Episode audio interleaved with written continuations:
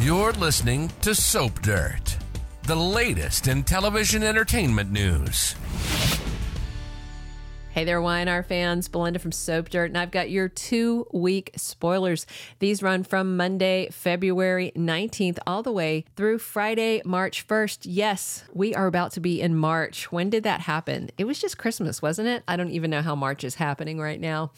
Okay, I have dated spoilers for you for week done, undated and sizzling spoilers for week two, and news about preemptions if you are in two certain time zones in the US. Hey, before we dig in, if you haven't already, please reach down, click subscribe so you don't miss any of our updates. Let's jump right in.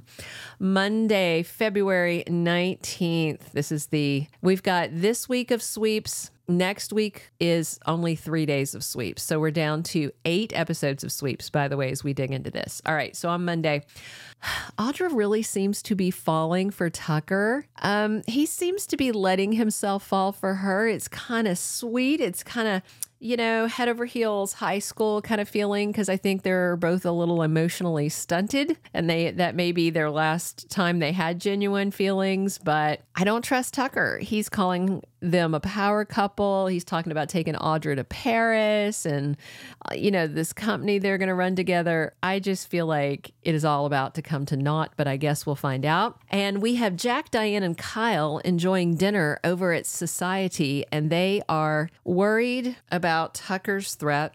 And that's a genuine thing to worry about. But there's also more threats because Kyle is feeling extremely, extremely worked up about his mom getting the job that he thinks that he thinks he deserves. And uh, I think that's going to be an ongoing issue. Tessa is going to be around society a lot more because she is the new manager that Abby hired. And Ashley Abbott does something unwise slash dangerous.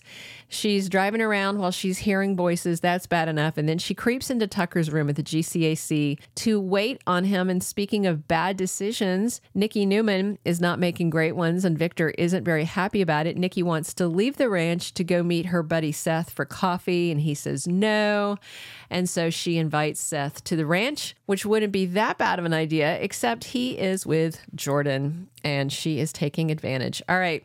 Tuesday and Wednesday, the 20th and 21st, and I think the following Tuesday and Wednesday as well. I have to double check my dates. I'll do that um, when I give you the early weekly spoilers for next week. But in Mountain and Pacific time zones, there are preemptions due to European football, aka soccer. Only in Mountain and Pacific zones, you will lose both Bold and Beautiful and Y&R Tuesday and Wednesday.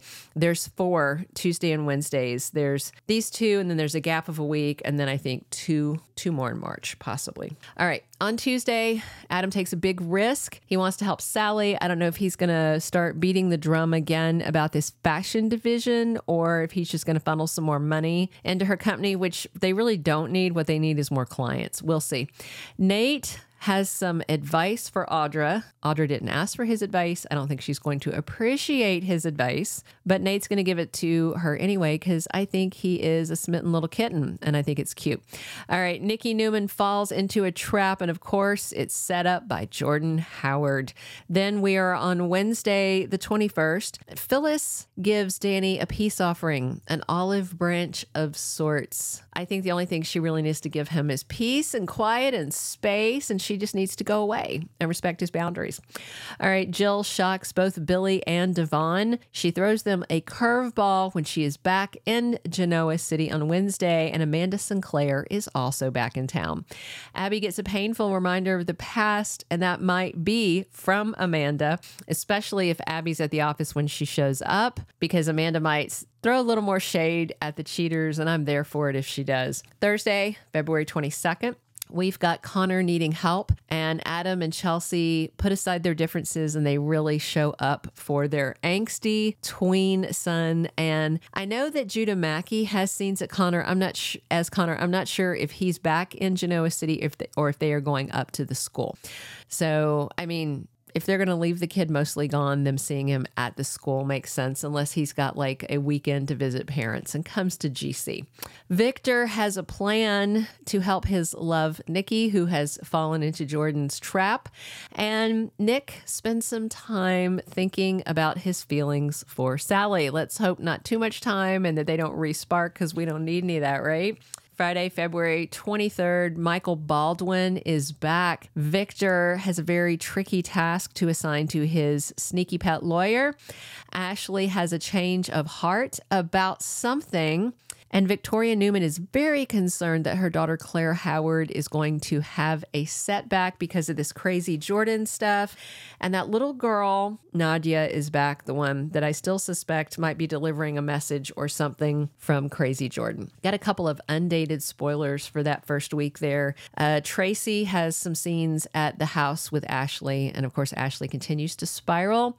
And Summer and Chance looks like they're out for another date or maybe just a midday coffee. They are Crimson Lights, and Mariah and Abby have scenes at Society.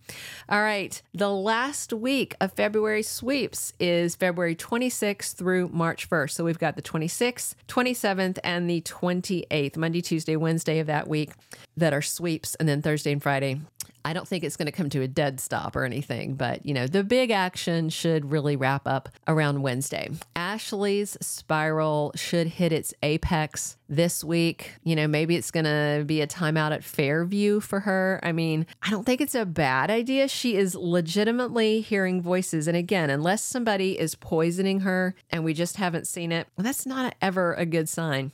We're going to see Jordan Howard's final plot come out. Her end game will be revealed. Several people will be in danger. Nikki, probably Claire. I wonder if Cole is going to survive these two weeks. Victoria is going to be there. You know, it's going to be just a big, big family mess. And I just wonder if Adam will get a chance to work with Nick and they can play heroic brothers, Batman and Robin, that kind of thing, and save the rest of the Newmans. I would be down for that if they were the tag team duo that took on Jordan Howard. Nate just can't quit Audra. He can't walk away from her. He thinks she's in over her head with Tucker and is about to get her heart broken. I do not disagree. I think Nate is spot on and he's good to keep his eye on her. And I feel like Kyle Abbott's irritation with his mother, Diane Jenkins, is not going to stop. It's actually going to grow. He's just butthurt that she's got the job he thinks belongs to him. And, you know, he was trying to suck it up, but he's just getting more and more petty by the day. And I feel like his parents need to put him in timeout. All right. Those are all of the Y&R two week spoilers I have. Please click subscribe if you haven't already. Definitely drop your comments and be sure and come back soon because we are here talking Young and the Restless seven days a week. And as always, it is Belinda from Soap Dirt. Thank you for being a loyal listener. Follow us wherever you get your podcast because you don't want to miss the next episode. Soap Dirt is on all the major podcast platforms, including Apple Podcast, Spotify, iHeartRadio, and more.